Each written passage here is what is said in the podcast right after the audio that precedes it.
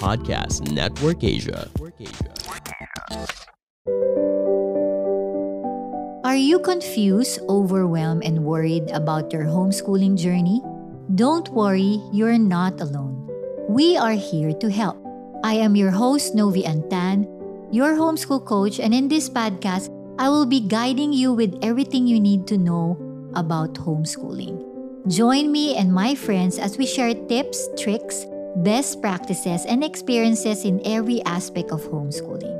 We'll help you figure out what you need to know so that you can come up with your own homeschooling rhythm. Together, let us learn how to homeschool without losing our minds. Hello, hello, everyone. I hope you're having a good day. Welcome to iHomeschool's Moms Hangout No Filter Conversations. And today we are going to tackle a very timely topic since it's Mental Health Month. October is Mental Health Month.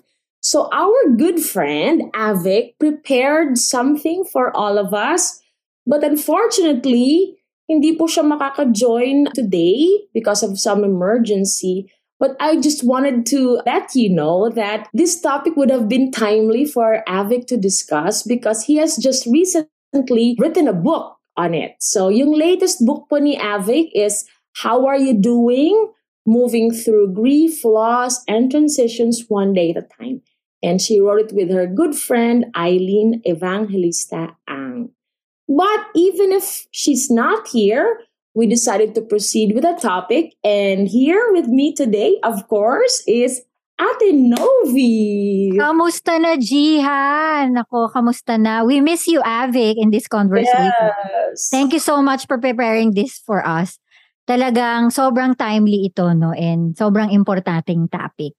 Pero ano nga bang sinasabi ng World Health about this? At least magkakaroon tayo ng context about mental health.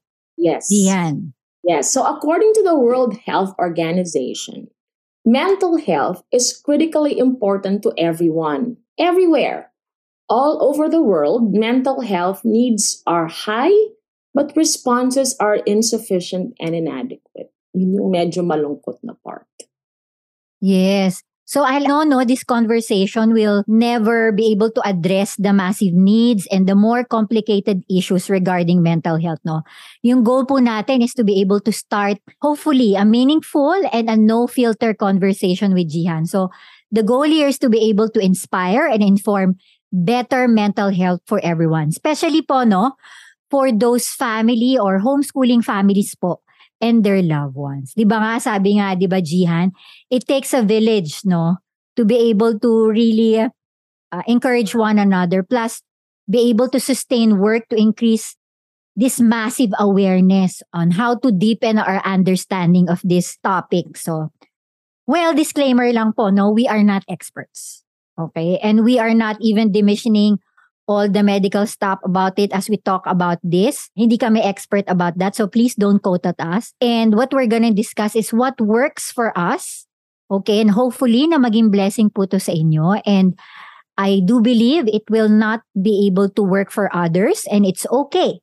Okay, it's okay. Pero hopefully kahit maliliit na points ay makatulong po sa conversation na to. Di ba, Jihan?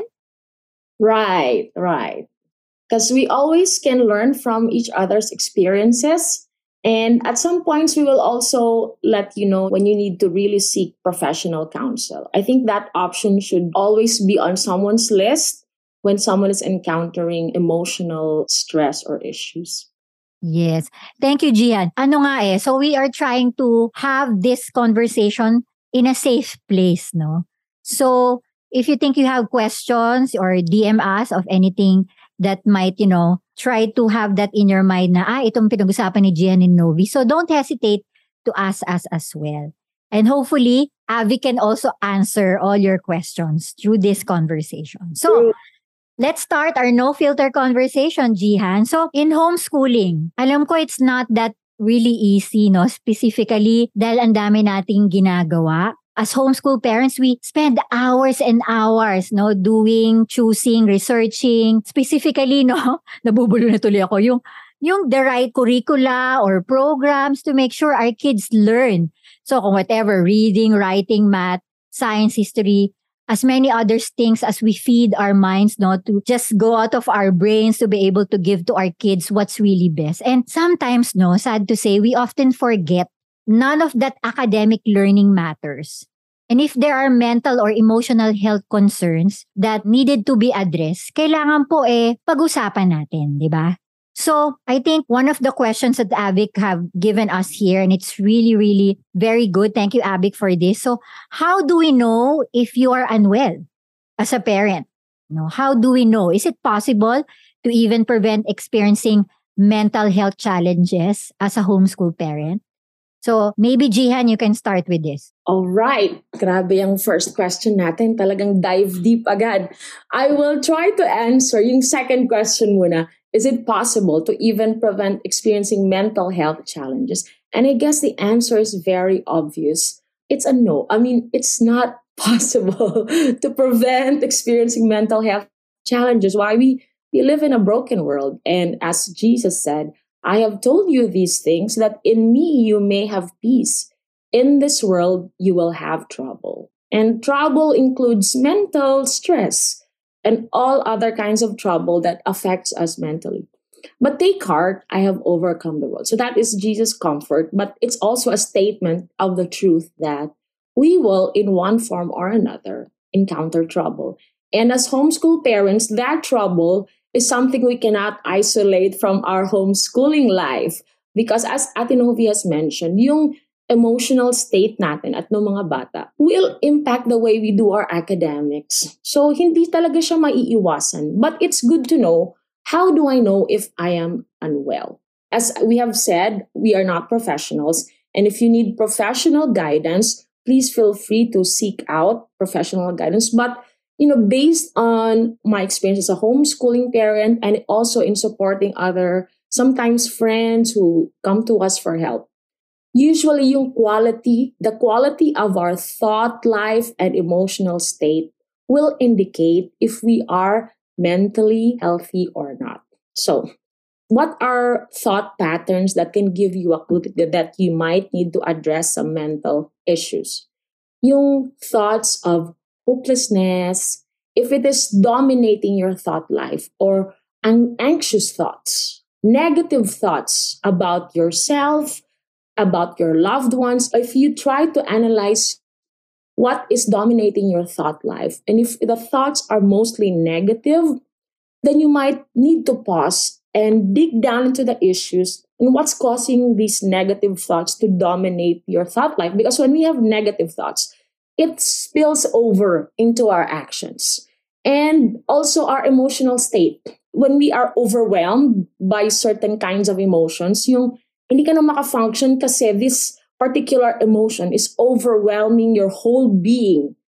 Especially yung hopelessness or extreme anger. Yung it affects how you normally function. Then I think that's an indication that we really need to pause and seek help. And sometimes our negative thoughts and our emotional states will have physical manifestations. Like some people experience panic attacks or insomnia or we are unable to concentrate on things like when I go homeschool ka, pero your mind is wandering because a certain issue is really troubling you. And then, you know, life happens. When traumatic experiences happen, sudden transitions happen, like yung sudden loss, it might need, it's an indication that, you know, you need to pause and assess yourself. Am I okay? Because it's also okay not to be okay when we are faced with sudden transition, sudden loss, and traumatic experiences. Ayun. Totoo yan, Jihan, no? I totally agree with you. Sobrang importante yan eh, no? So, maybe how do I know if I am unwell? Well, this is my 16th year of homeschooling. And I didn't, parang, nagka-flashback ako habang nagsasalita si Jihan, parang, whoa, paano nangyari yung 16 years, no? I'm gonna tell you, it's not easy. And mental health is really specifically if I'm I'm gonna be honest about this conversation kasi no filter naman to. The first two years of my homeschool, it was not really good. I mean, I was really bombarded with all the parang it's about me. It's about me on how I were able to impart to my kids. Dapat ganito. Kasi meron akong certain mindset eh, no? Eh, hindi ko na-realize na talagang pinapagod ko lang yung sarili ko for no reason. Ako lang yung, ako lang yung nag-a-add ng pagod sa sarili ko and putting pressure on myself just because I want to attain something. But, yun nga, naka-apekto sa mental health ko. And there were times that I was really crying in the corners, chinky seeing me, para bang, mahal ayoko na, magkukwit na ako, ayoko na to hindi ko na gustong gawin pero grabe lang how God is so faithful to us. And I just want to maybe share this verse in Colossians chapter 2 verses 3. In Him are hidden all treasures of wisdom and knowledge. When the time na parang, Lord, di ko na kaya, just lead me. Totoo yun eh. Totoo na in Him are hidden all treasures, wisdom, and knowledge. Kung hindi na natin kaya, we just really need to surrender it to God na siya talaga yung sovereign eh. Siyempre, at that time, 16 years ago, hindi pa masyado na pag-uusapang tong mental health na to. Medyo tabu pa yan. Pag mental health, di ba, parang iniisip mo, uy, no, baka loka-loka na yan or crazy na yan, di ba? Pero the thing is, God will always meet where we are. Whether we are in our worst day or in our best days in homeschooling or even as an individual person, God will always meet us where we are. And all the hidden treasure of His wisdom and knowledge in this world or in life is always coming from Him. No? Siyempre, matagal bago ko na-realize yan, Jihan, parang years. So how do we know if we are unwell? So there are triggers, no? There are triggers. Na pag alam mo na na, well, one of the triggers siguro is pag alam mo ng impatient ka, kaunting gawalan ng anak mo, na medyo mali, and nagfa-flare up ka na, that can be a trigger, no? Iba't iba kasi tayo ng pinagdadaanan. So, iba't iba rin yung, kumbaga, yung thermostat natin kung hanggang saang level lang tayo. Ako, that's one of the triggers. Saka, kung hindi ako nakakatulog ng maayos, that's one of my trigger eh. Na parang, oops, teka muna. Parang hindi ako makakapag-impart sa anak ko today dahil hindi ako masyado nakatulog. So I think I need that rest. Those are some practical ways that I could be able to share to you. No, how do I know if I am unwell? But then again, alam ko iba't iba tayo ng you know, gravity of experiences. But sobrang importante to recognize. Sobrang importante to be aware. And then you accept it. You accept na, oops, galit ako. Sorry anak, nagalit ako, naging impatient ako with situation. So, can I have a break and I'll talk to you later? Something like that. Kasi iba pag na-recognize mo, Jihan, di ba? Iba pag aaminin mo rin na, teka muna, parang iba yung pinanggalingan nitong sitwasyon na to. I think that's one of the things that we need to check on it. We need to recognize. And where is that coming from? Okay?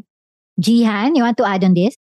That's right. Yung sinabi mo na iba-iba tayo ng trigger, ano, and we process things differently. And ako naman, I know when I am unwell, when I have a sense of restlessness. Yan, yung, yung nothing satisfies me. Parang there is something lacking. And or when sudden things happen yung things that are beyond my control and I know I need a break and I will have to cry it out. Yun yung way ko eh. So when things are beyond my control like for example uh, when my daughter was diagnosed with an autoimmune issue So I know in my heart, I am not well.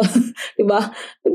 Mahirap yun itago eh. So we have our own ways of coping. And that's a signal for me to say, I need to go first to God for perspective. So maganda rin yung aware tayo. It's good that when we are homeschooling, you know, we try to study our children, but we also need to study ourselves, especially our emotional patterns and our response patterns. And when something is not quite right, then we know that something is not right. and it's something that needs to be addressed. Kasi tayo, di ba, sa go, go, go tayo eh. Parang saka na yung issue na yan. I will deal with that. Or lilipas din yan. But unfortunately, this pandemic has shown us that mental health issues do not go away by themselves. They have to be addressed. And we have to take the time to really face them and address them. I agree, Gian. That's why it's so important eh, kung how do you find what you believe in and how is your values as a family, no?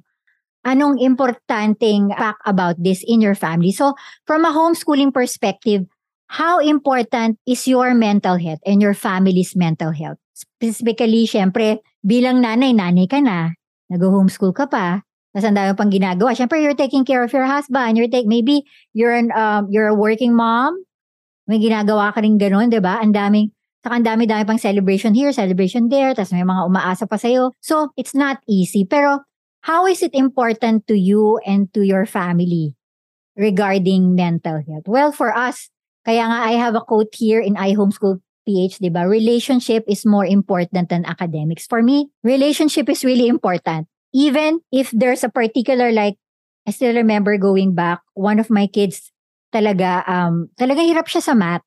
No? Hindi niya feel, I think, lahat na ng techniques binigay ko sa kanya, Singapore way, American way, life of Fred way, pero hindi niya talaga feel. So, on my end, hindi ko naman pwedeng i-force yung situation just because, alam mo may na-accomplish ka, feeling mo, okay, may na-accomplish siya kayo today. So, I have to, kasi nagawa ko na lahat ko ano yung pwede para ma-improve, di ba? Pero, hindi niya talaga type. So what I did is I study my child and then I was able to, you know, take notes kung saan siya pwede mag-adjust, kung ano yung perfect timing. And then I asked my child, oh anak, what do you like this way? Eh, gusto niya pala mas nahawakan niya, yung mga binibilang niya, mas nakikita niya. Alam mo yung ganun? Kasi madaming magagandang methods, no? Like what I've mentioned a while ago. But then again, iba yung mga anak natin, they have unique way of learning. So we need to honor that at hindi natin pwedeng i-force. So kumbaga kung no nag-match na yung mga type niya sa buhay on how my child is going to learn, mas unti-unti kami nakapag-communicate, ah, ganito ka pala matuto anak. So this is the way. And there were times na talagang ayaw niya, and then di ko siya pipilitin. Kasi mas importante sa akin yung kaysa yung pipilitin ko matapos yung chapter ng book na yun about multiplication, eh hindi naman talaga siya, hindi niya type, hindi siya handa. And then when we started on that end, tuloy-tuloy na kahit na hindi ko na sinasabi, ginagawa na niya. Kasi kumbaga na-discover din niya yung sarili niya. Alam mo ba, Gian, yun ang maganda eh. We also let our kids discover themselves through the journey of homeschooling. Kasi they have the sense of ownership na, oh, this is how I learn. So this is the way I'm gonna do it. And if you affirm that na, wow, anak, ang galing, di ko alam yan dati, pwede pala. So something that you'll be able, and that for me is an accomplishment in a way that I could be able to connect to my child, not because he or she was able to finish the math problem. Right. I agree with that. That's the beauty of homeschooling, know. Now, more than the curriculum, we are able to study our children. And it includes looking at their mental state. Yung what makes them happy, what makes them feel accomplished, and we can factor it in in our homeschool planning. For us naman, from a homeschooling perspective, important talaga yung mental health because it's part and parcel of your family life. It's not just about homeschooling, but our family life. And homeschooling is part of the family life. So, for example, I am unwell in a sense that my emotional state is not right, no? Might have some worries, or I might have some issues spreading some marriage or family concerns. If I don't get that settled, it will show in my the way I homeschool my kids. So, kailangan mo parati akong okay para mag-homeschool. Ibig ba sabihin, pag hindi ako okay, wala nang homeschool. no, it's also good for our kids um, to see how we deal with adversities. And it's part of homeschooling we impart to our kids all aspects of ourselves, including how we deal with adversity. So we might say, Anak, you know, today mommy is not feeling well. Or there might be some things that you can share to them, you know, can you pray for mommy or pray for this person or for our family because we are going through this? And they feel involved and they feel important and they feel like it's okay to have problems. It's okay to deal with challenges. And when we are faced with challenges, this is what we do. We come together as a family and we face it. We don't hide it. We don't pretend that things are okay. Let's just go through our academics and we are done. Hindi ganon. So, siguro pwedeng gawin sa school yon. You go to school, you pretend everything is okay, get through your school stuff, then you go home and then you face the problem. Well, we are at home, so we face the problem. And I think in our previous podcast, we mentioned something about anxious modeling. It says that parents who model anxiety unintentionally may teach their children to feel, think, and act in the same anxious manner. So, medyo yung challenge for us is to come up, to learn, to come up with constructive ways of handling emotional stress so that our kids learn, oh, so when we face things like this, loss, grieving, this is what mommy did, and I guess it's normal. So this is also what we do. I can cry. I saw mommy cry when she faced something. So I guess it's okay to cry. So we can also cry in front of our kids. Let them know that we are going through something. And yung vulnerability na yun, it makes them feel na, ay, my mom trusts me. My parents trust me. Siyempre, siguro yung malilit na bata talaga, mga five years old and below, medyo hindi pa nila magigets yun, di ba? But if you have grade schoolers, we don't necessarily pass to them, you know, a burden they cannot bear. But for them to just see, oh, it's important that we address our feelings. And we cannot homeschool when our kids also have negative feelings. Hindi sila matututo. We cannot force them to do math when they feel bad about themselves, when they've had a fight with their siblings, when something is unsettled, may disciplinary action na hindi natapos, hindi kaya. Walang mangyayaring learning, di ba? Napaka-tense ng atmosphere. So, it's important we deal with emotional and mental issues first before we even begin to do academics. And usually, emotional and mental issues are connected to the spiritual states of our kids. Now, we need to impart to them spiritual truths because these truths will help them address also their mental and emotional issues. So, yun yung framework na pwede natin gamitin. The truths from God. How do we deal with negative things? Anger. We are frustrated. We feel not enough. So yun. So from a homeschooling perspective, it's important that our kids know how we deal as a family with emotional issues, with mental issues, and that they know that it's important to face them. And we will not do homeschooling like the academics part if we are not okay. Ayun po.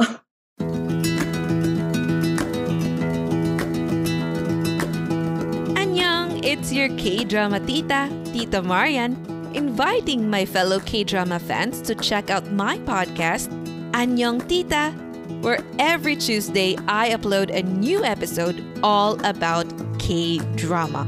From the hottest K drama in town to the beloved classics. Basta K drama, pag-uusapan natin yan sa Anyong Tita. Available on all major streaming platforms, powered by Podcast Network Asia and Podmetrics. Saranghe!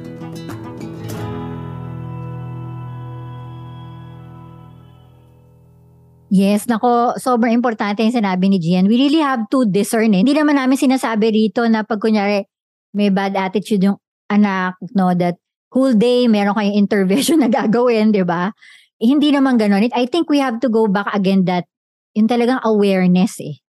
Awareness, kung alam mo na there are things na hindi natin na-detect. Specifically, I'm talking about not only your, the mental health of your child, but your own mental health. Pag undetected, di ba? Na sometimes nagbo-burst ka sa nanggagaling yon we have to be able to be aware of the signs, no? And let us not ignore those signs. Let us not ignore. Sometimes kasi pag ini-ignore natin, lalong lalaki yung issue. So the goal here is to be able to address whatever mental health or emotional issues in an appropriate behavior, kumbaga. No? And kasi I think, di ba Gian, if you agree with me, it was also part of our healing, eh, no? alam mo, ang papalad talaga ng mga bata ngayon. Kasi nung time natin, hindi yan talaga pinag-uusapan. And may level nila kung ano yung mental health. Diba? Pag nasaktan ka lang, wala lang. Tapos doon ka lang sa corner. Tapos saswallow mo lang yung situation. Tapos move on. Pero nang lumaki na tayo, di ba, ang daming lumalabas. So, now we're gonna change the tide by God's grace. Eh, hanggang ngayon naman eh, madami pa rin tayong pagkukulang at hindi nating sasabihin na after this conversation, ako, Tinuro na tayo ni Miss Novi at ni Miss Jihan about mental health. So, mafe-face ko, nako, madami pa pong healing process na pwede tayong pagdaanan mga mommies and mga daddies. Kasi iba't iba po tayo ng pinanggalingan. And it's okay. I like what Jihan told a while ago na pag hindi ka okay and you'll be able to tell that to your child that you're not okay. And it's okay. Kasi honest ka dun sa sitwasyon mo, honest ka sa nararamdaman mo, And nakikita rin nila how do we respond with that situation in your life and how do you handle it? Do we, you know, yun ang papanoodin ng mga anak natin. No? 'Di ba? Parenting is really more caught eh, than taught. So, they are looking how do we respond, which we go to our third and the last question about this conversation. So, what is one thing, no? Alam ko ang daming pwede nating ibigay na tips, Jihan, that you think, sa tingin mo in your own experience, how do you able to overcome or be good steward of your mental health? And if there's one small change that maybe we could be able to share to them, one, they could be able to move forward. Ay, kumbaga, I'm naging maganda sa'yo na one habit or maybe one thing that you could be able to share to be able to be a help through the homeschooling journey of these parents who are listening to us right now na makakatulong sa kanilang mental health. Anong ma-advise mo sa ating homeschooling families, Gian? Ang hirap nung one. um, I agree. O sige, two na lang, two. Na-mention na to ni Ate Novi kanina, but this is very, very important. Yung acknowledging, you know, giving yourself space to acknowledge your pain, your negative feelings. You give yourself the space to feel your negative feelings and frustrations. It might not be in, you know, in front of your kids. It might be in the privacy of your bedroom. But to just say and be honest I am not okay. I am angry. I am in pain. I am grieving. I am frustrated. I feel lost. I feel depressed. I feel hopeless, Lord. And we have to address that to someone who can bear it for us. And we have to address that to the Lord. Because once we address it to the Lord, He gives us perspective.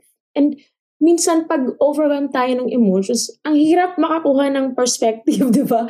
Ang hirap. Mahirap mag-isip logically, mahirap mag-isip with wisdom. But to the one who is able to bear it all for us, he can go through our pain. He can put away the overwhelming emotions and give us perspective. Now, God might use other means to give you perspective. And it might not be you being alone with God. It might be you running to someone, a trusted person who can offer godly wisdom. It might be you running to a church community for godly wisdom. It might be you going to places that specialize in this area, like yung Center for Spiritual Wellness or Healed for Life or other places. But it's important to acknowledge and to run to God for perspective.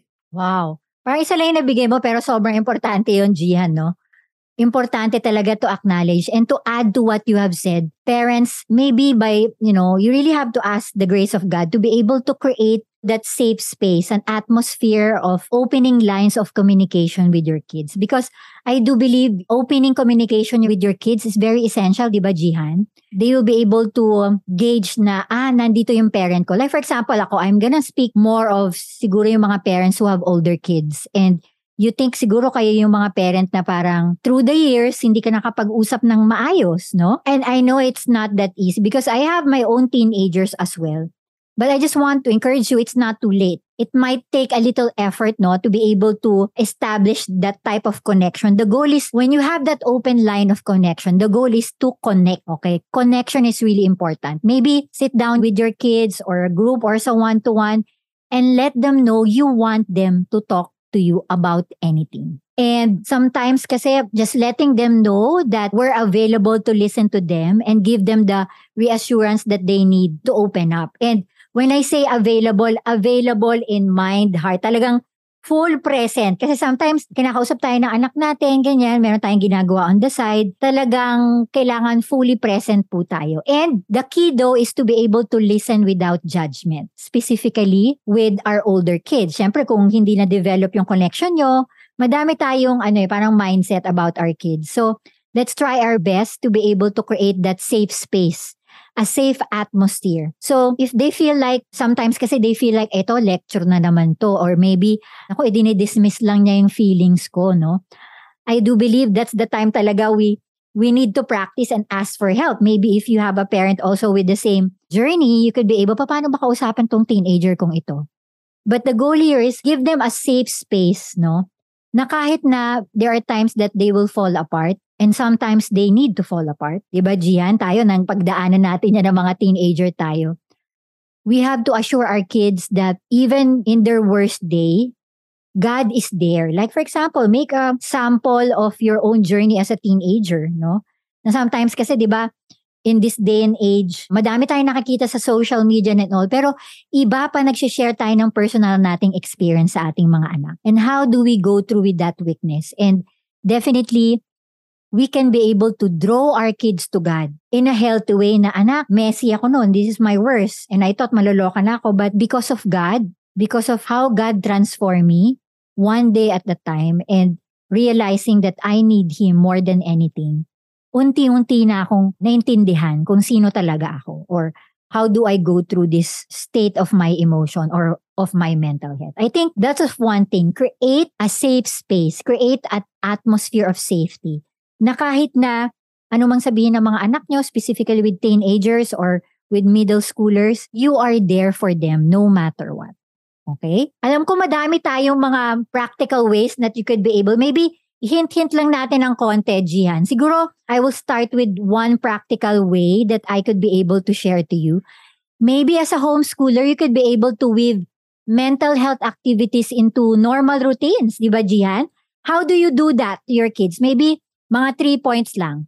For my smaller kids, we start our day or our homeschool routine, no, pagtapos na silang maligo, start our day with our group devotion. That's with my grade 3 and grade 1. So, ito yung time na I ask them questions and then they share. So, part na yun. So, because we are talking about God's word, how we apply it to their lives, I get a sense of what they are going through.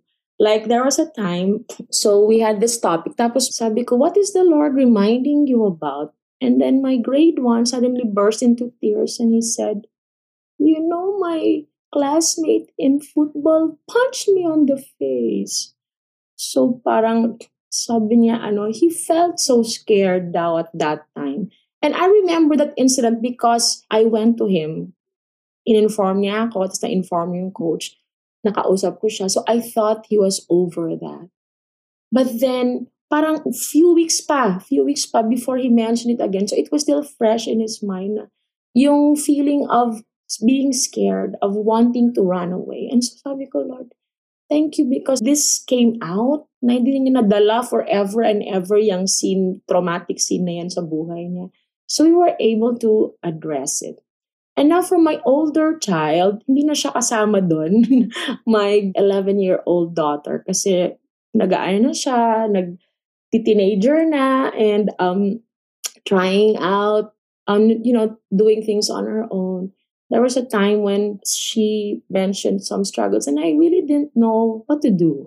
So I just listened to her and she couldn't explain to me but ganun yung feeling niya. And I would not be able to know, right, if she can't explain to me why she's feeling that way. So, but God is good. He gives us tools. And at that time, I just went through a healing retreat.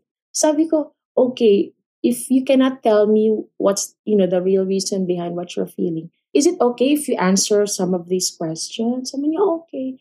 So she answered them. And, and from there, I had an insight na sometimes the solution does not come from us. But God gives us wisdom where to get it. So ngayon, um, the solution came from when I involved her in church community. So So praise God kasi naglo-loosen up na yung lockdown, ganyan. So when she was involved in a community, in a safe place na na-express yung sarili niya, bumalik yung joy niyan. I'm so happy. Sabi ko, Lord, hindi lahat ng solution galing sa akin.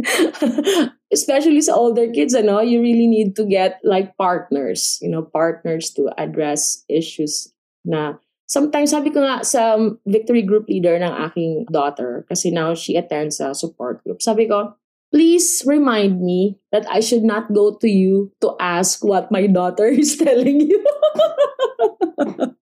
Mahirap mag-use homeschool mom kasi gusto mo lahat alam, di ba? But then, we have to also let our children feel, lalo na yung mga bigger kids, na we trust them. That there are things that they can share to another trusted person that they don't have to tell us. So for as long as that person is someone we trust. So I keep on reminding myself, hindi na siya little kid na kailangan kong i-micromanage. And so, tumawa yung kanyang victory group, group leader. Sabi, ay, sige po. and, and that was good. So, iba-ibang ano ano, iba-ibang approach Ate Novi, ano, when the kids are small and when they're bigger. And I guess sa panganay ko, mas kailangan ko manghingi ng wisdom from people who've gone ahead of us. And thank God, friend ko si Ate Novi. Uy, pero natutuwa ako doon sinabi mo, buti na magnify, hindi lahat ng solusyon talaga ay manggagaling sa atin. Ito. Grabe, no? Ang galing how God will be able to transform our kids. At masusurprise tayo na kasi sometimes tayo we want to fix our kids. Naku, may issue. O, gawin na natin to, ganyan. Paano natin sila matutulungan? Ganyan, ganyan. Pero hindi eh. Sometimes they really had to go through something. And that's one thing that I've also learned. One of the things that we try to weave mental health habits in a daily basis. Ngayon, it's, alam mo ba, Gia, I realize, having quiet moments is also a discipline.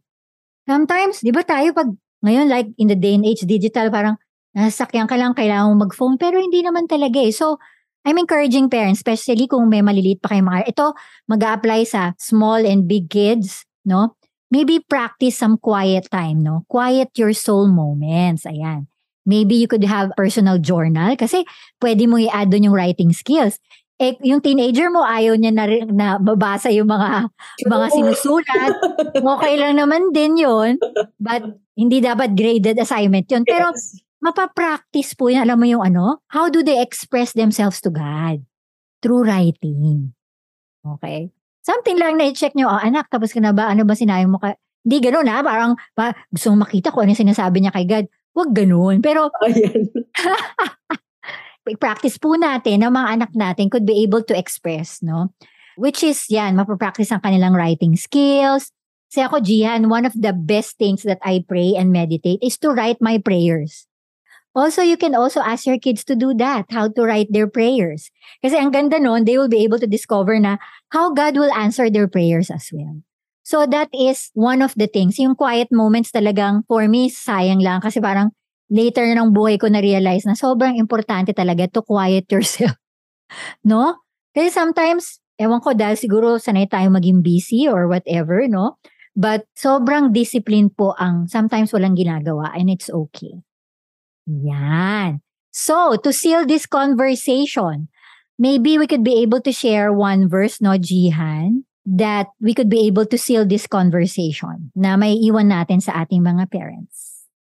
Okay, thank you Ate Novi and marami akong natutunan kay Ate Novi. So I hope na marami din po kayong napulot kahit papano. Please message us if you have concerns or if you have follow-up questions and we will do our best to address them. So now we will leave you with this word of encouragement. And this is about how God loves us. Romans 8 verses 38 to 39. For whatever we are going through, it says here, For I am convinced that neither death nor life, neither angels nor demons, neither the present nor the future, nor any powers, neither height nor depth nor anything else in all creation will be able to separate us from the love of God that is in Christ Jesus our Lord.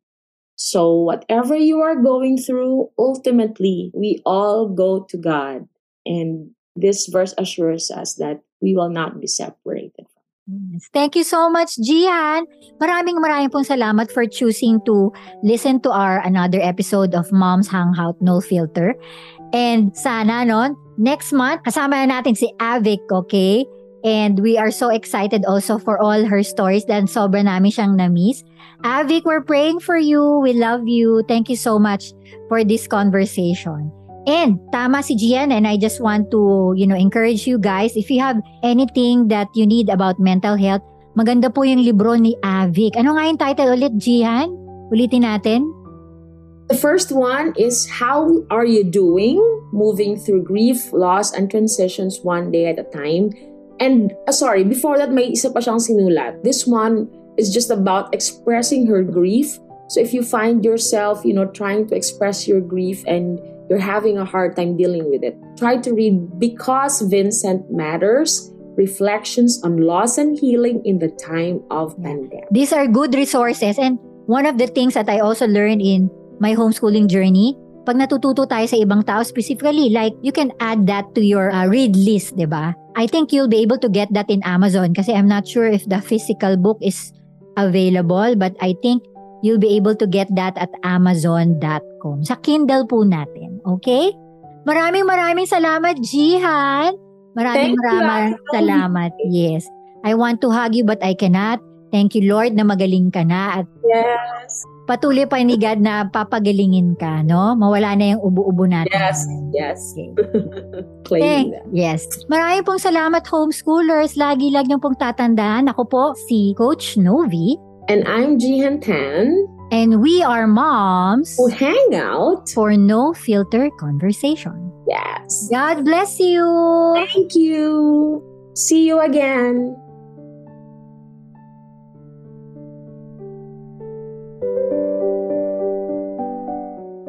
You so much for listening to this episode of I Homeschool PH podcast. If this episode helped and encouraged you, please do subscribe and rate this podcast and leave a comment. Don't forget to spread the word by screenshotting it and sharing it to your friends on social media. I'd love to hear how God has encouraged your heart today. You can also find me on Facebook, Instagram, TikTok, YouTube, and Twitter. Until the next episode, wishing you a day filled with grace.